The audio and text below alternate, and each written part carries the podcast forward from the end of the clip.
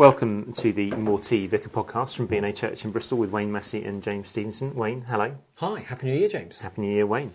Um, we hope that you all had a good Christmas. Yeah, we, we took a break, didn't we? From We did take a took, break. we took a break from More Tea Vicar as well as a break, a break from each other as well. But then you sent me a message in the middle of it telling me that we've got a listener Well, from far afield. yes, Joni and Falkirk, hello. Uh, um, just with lovely um, Twitter, Twitter, Twitter, Twitter and tweet. I sound like I'm, I sound like I'm uh, Can you um, parse the verb to tweet? in the passive. Uh, just um, somebody in Falkirk, Joni, who's discovered uh, More Tea Vicar. So, um, Joni, if you're listening, hi. And therefore, if you're not like a member of B&A and you want to connect with us and you tweet me, I will call you out. That's, you know, so there we go. in a positive way. In a positive way. So way. now we know that we have more than one listener, Wendy Massey. Oh no, and Nick Crane and a few others. So yeah, I anyway. must confess I listen. Although I listen to the raw files, so that I don't count. So we've got Anyway. three. So Well, welcome, welcome back. It's a new year, James. What are we gonna talk about? We're going to talk about Novax Djokovic. Oh, I see what you've done there. Yeah, yeah. My wife came up. This is where the uh, the tabloid editor. She was very pleased with herself, and she went, "Oh, I think it's Novak Djokovic." And it's like, yeah, I'm fairly sure everybody in Fleet Street has won. Well, okay, so t- for anybody who doesn't know, who is Novak Djokovic? He is a tennis player, The world number one tennis world player, number one tennis player. who currently holds jointly. I can't remember if it's with Federer or with Nadal or with both. The record number of Grand Slam wins. Yes, Okay. I say that like I know. I don't know. I don't really know very much about tennis. So if you're listening to this and you don't know very much about tennis, you're on my side. You're a typical English person, Yeah. in that you're going to get excited by tennis sometime in June when Yeah, starts, yeah, yeah. and then you're going to forget about Yeah. it. Anyway, so Novak Djokovic, world number one tennis player. Why is he in the news? because he has been holed up in a hotel in Melbourne. Australia, in, in Melbourne, um, uh, and he had previously said that he wasn't going to tell people whether he had taken a vaccine or not. Was that right? Uh, oh, I don't know. So let's go. But then, but then he has evidently he hasn't taken the vaccine, and Australia isn't letting people into its country who haven't taken a vaccine. And one of the things to say, so just a bit of context, is that uh, there is a um, tennis. Actually, apparently, is one of the worst sports for this. But there's a there's a there's a high sort of correlation between young sports people not wanting to take the vaccine, Hmm. um, and and they're asking a lot of questions about it and about its you know Yeah. seeing the effects on them and them as Yeah. athletes. Um, Djokovic is probably the most famous person in the world who's, who's, who has, you know, who's, who's raised concerns about the vaccine. Yeah. He's also, he also ran at the height of lockdown in 20, I think it's in 2022. He ran his own kind of like they played basketball and tennis um, in Serbia, and a whole load of people caught COVID, um, and so he caught COVID then, and it transpires that he says he had COVID again in December. Um, So he's entered Australia to enter the Australian Open, which if Yeah. he wins, he will hold the record for Grand Yes. Slam wins. He's entered having said he has an exemption to come into the country Yeah. because he has recently had COVID, Yes. which means he do, which means it doesn't matter that he doesn't have a vaccine Yeah, because the Australians won't let anybody in without a vaccine. yeah, Um, he thought he'd done. all- He says he thought he'd done all the paperwork before coming in with Tennis Australia and, all, and the state of it's New South Wales. If I'm wrong, I don't know. And then he lands, and then the actually the Australian federal government says no. yes. And then hot off the press, the, the day we record it, is he's won his court case, which says he can come in, but the Australian immigration minister is threatening to use his personal veto to kick him out again. Now, if you're listening to this and you're excited or fearful that this is going to be a, a pro-vaccination or anti-vaccination, It's not about that podcast, at all. It's not about that at all. We've chosen this topic today because the presence of one tennis player trying to get across an international border has managed to make the top of the BBC News website with live updates. Yet, in my recollection, the vast numbers of people who travelled across the channel from France to England in search of a new life um, as refugees and asylum seekers did did reach the top of the BBC News website, but I cannot remember it reaching the top of the BBC News website with live updates at any point last year. So one man travels across the world and gets stopped at a border, it reaches the BBC News website with live updates. Thousands cross undocumented, um, uh, from France to England and it never reaches live updates. Now that tells us something. It tells us lots of things. So but the there's one thing James- is yes, that we're going to look at ask- today. The question James is going to ask you is why, as a culture, are we more interested in sports and the celebrity around sports and wider celebrities? Hmm. So, for example, the most interesting thing for us as a media to know about the recent hosepipe ban in California Hmm. is that Harry and Meghan aren't going to be able to, you know, the grass is not green in California anymore for Harry and Meghan was the headline. But, you know, why are we obsessed with Yeah. these stories of celebrities and sport and, Yeah. and, and, and entertainment more than we are about real and So, normal lives? so we're not attempting to draw a false correlation between a tennis player turning up in Australia and refugees crossing a channel because they're two they're two different issues. We're talking, the issue we're talking about is why we're obsessed with why Novak. obsessed with Novak? Why does it get to the top of our news in a way that other issues don't? So I've asked a question, James, so you must answer it. Okay, so it's to do with idolatry. Okay. What is idolatry? Idolatry is the false, um, it's the placing of false gods in the place of God. Okay.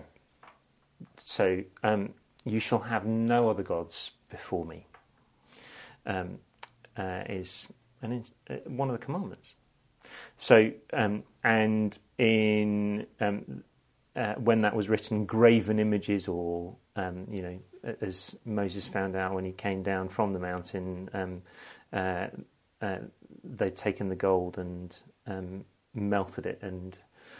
Um, had it was a golden calf, wasn't it? Yeah, my yeah, of yeah, yeah. is- It's, it's one of the best. It is. It is. I, I, I, it is where Aaron, for me, he reminds me of my 15-year-old self. So he, they melt all the gold, they make this golden calf, and Moses says, "What have you done?" Aaron's going, "Well, it wasn't really me. I mean, they just melted Yeah, yeah, all the stuff, yeah. And, then, and then this calf jumped out."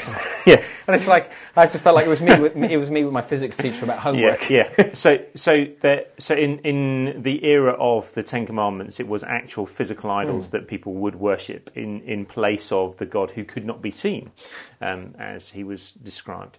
Um, so, um, but now we Which tend not to is do it, that. Is it, oh, I think it's Jeremiah where the, where the Lord says through the prophet, you know, you cut a tree down, and with half of the tree you fashion an idol, and with the other half you, you chop it up to, to, to light a fire for your dinner. What's that about? Um, so, um, uh, the the contemporary understanding of idol, idolatry, particularly within Christian worship, is where we place other things before God, and before is is used in terms of importance and priority. So, where God is no longer the most important thing in your life, um, this other thing um, has become more important. And a good temperature gauge for that would be about your emotions and how you react. So, um, for example, a, question that you and I will ask is do we get more excited about the idea of Liverpool winning the Premier League, or do we get more excited about the idea of the kingdom of God advancing and the name of Jesus being glorified? And, and so your emotions become a diagnostic tool for whether something has become idolatrous, and in that it's become more important than God. And and and interestingly enough, this conversation. Uh, so so Djokovic is really interesting because actually tennis is massively popular sport, but quite Yeah. niche. So probably I'm guessing most of us listening to it are like, well, I'm not really bothered about Novak. Yeah. because you know I'm interested in Wimbledon when it's on. Other than that, I'm not really interested in tennis. But there are Yeah. actually. I remember going to the going to Queens, which is one of the Wimbledon warm-ups when I lived in London. Yeah. sitting behind these two um, very posh-sounding teenage girls who both had photo albums in front of them, and while the games were on, were flicking through the photo albums, which were pictures that they had basically selfies that they'd taken with famous players, and not just that week, but in other things, and Mm. Yeah. and who, who they'd and, and it was clear that tennis for them was they were obsessed. Tennis was Yeah. their life. Yeah. Um, and there are people with season tickets to, you know, Bristol City and Bristol Rovers and Bristol Rugby for whom that is. I, my whole my week stands and falls on whether or not you know the Bristol Bears have won a game. Um, and that and that's the bit where we know we're dealing with idolatry is, is where follow where the heart goes, follow where the money goes, follow where Yeah. your energy and efforts goes. Yeah. Um, and So, so we, we uh, let, us just reacquaint ourselves with the New Testament and how, how idolatry works its way out in the New Testament. So, uh, principally at the trial of Jesus, you've got um, uh, people holding up. Um, uh, you've got Pilate holding up the, the Roman Empire and power as Yeah. an alternative to Jesus. yeah, um, and you've got um, the, the chief priests holding up um, religious practice above um, the the Messiah that has been promised, and and in that instance, their elevation of those things above God Himself, even though they might argue that those were God Himself to, to them, their elevation of those things prevents them from being able to see who Jesus is, mm.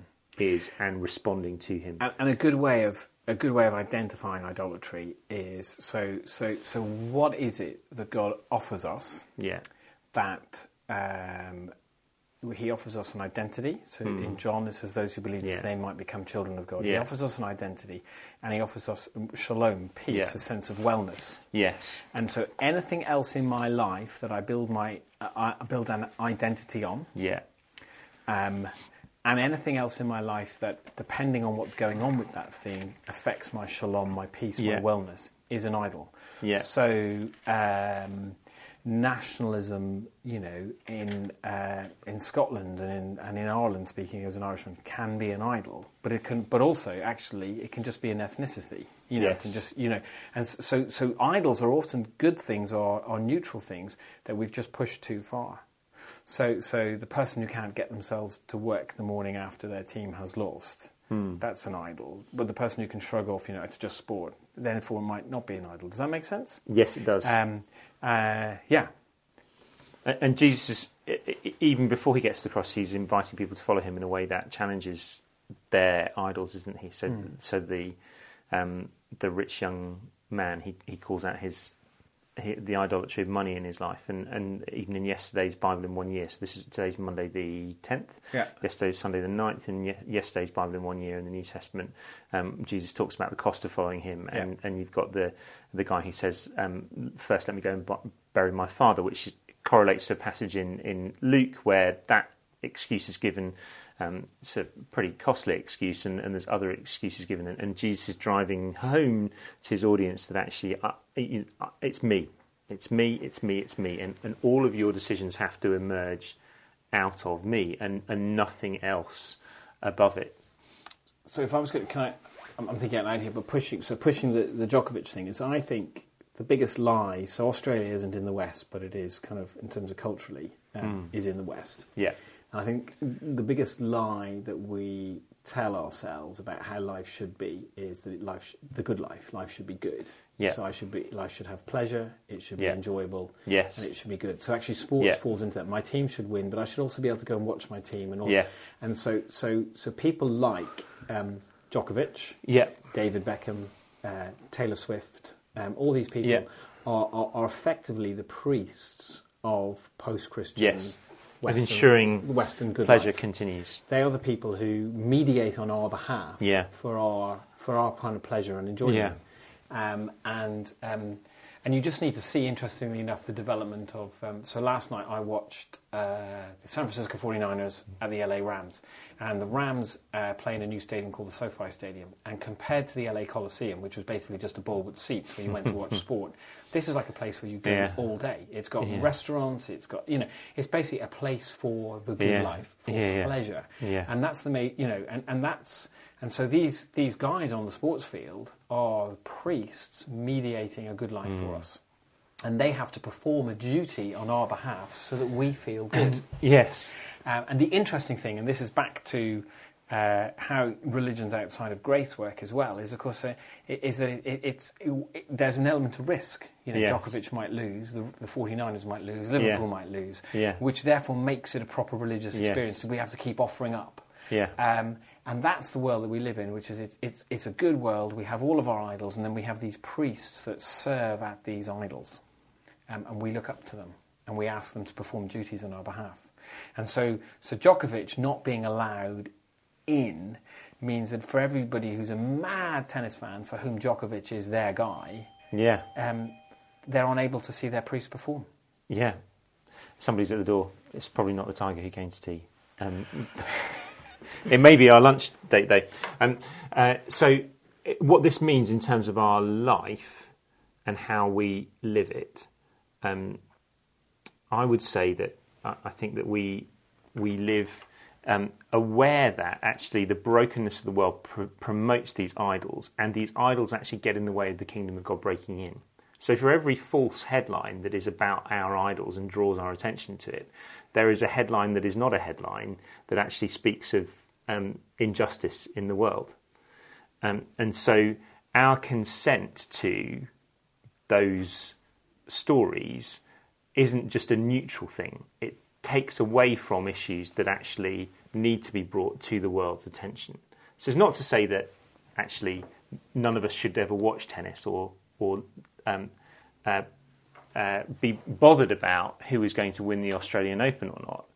It's about recognising the extent to which that become goes from being a matter of interest to becoming an idolatrous issue um, that then sustains its place falsely in our um, journalistic priorities in a way that keeps it keeps those journalistic priorities away from issues of injustice in the world. Which is why we need to begin every day going to Jesus, the one mm. who is truly in charge. So my Bible readings this morning began with Malachi 1, verse 11 From the rising of the sun to the setting of my name, my, to the setting, my name will be great among the nations, and in every place incense will be offered to my name, mm. and a pure offering. My name will be great among the nations, says the Lord of hosts. And the next thing that I'm asked to do is to confess my sin. I haven't even woken up yet, but actually, mm. that's to confess my sin for me, recognizing today is a day where I'm going to face idols all day long. Mm. And Lord, I need to choose to come to you first so that I see what the world, the priests mm. and priestesses the world is putting up before me for what they are, and choose you first, always. So, for all of those reasons and more, be careful what you click on. Thanks for listening to this episode of More Vicar. We hope that you enjoyed it, and if you did, share it with someone else.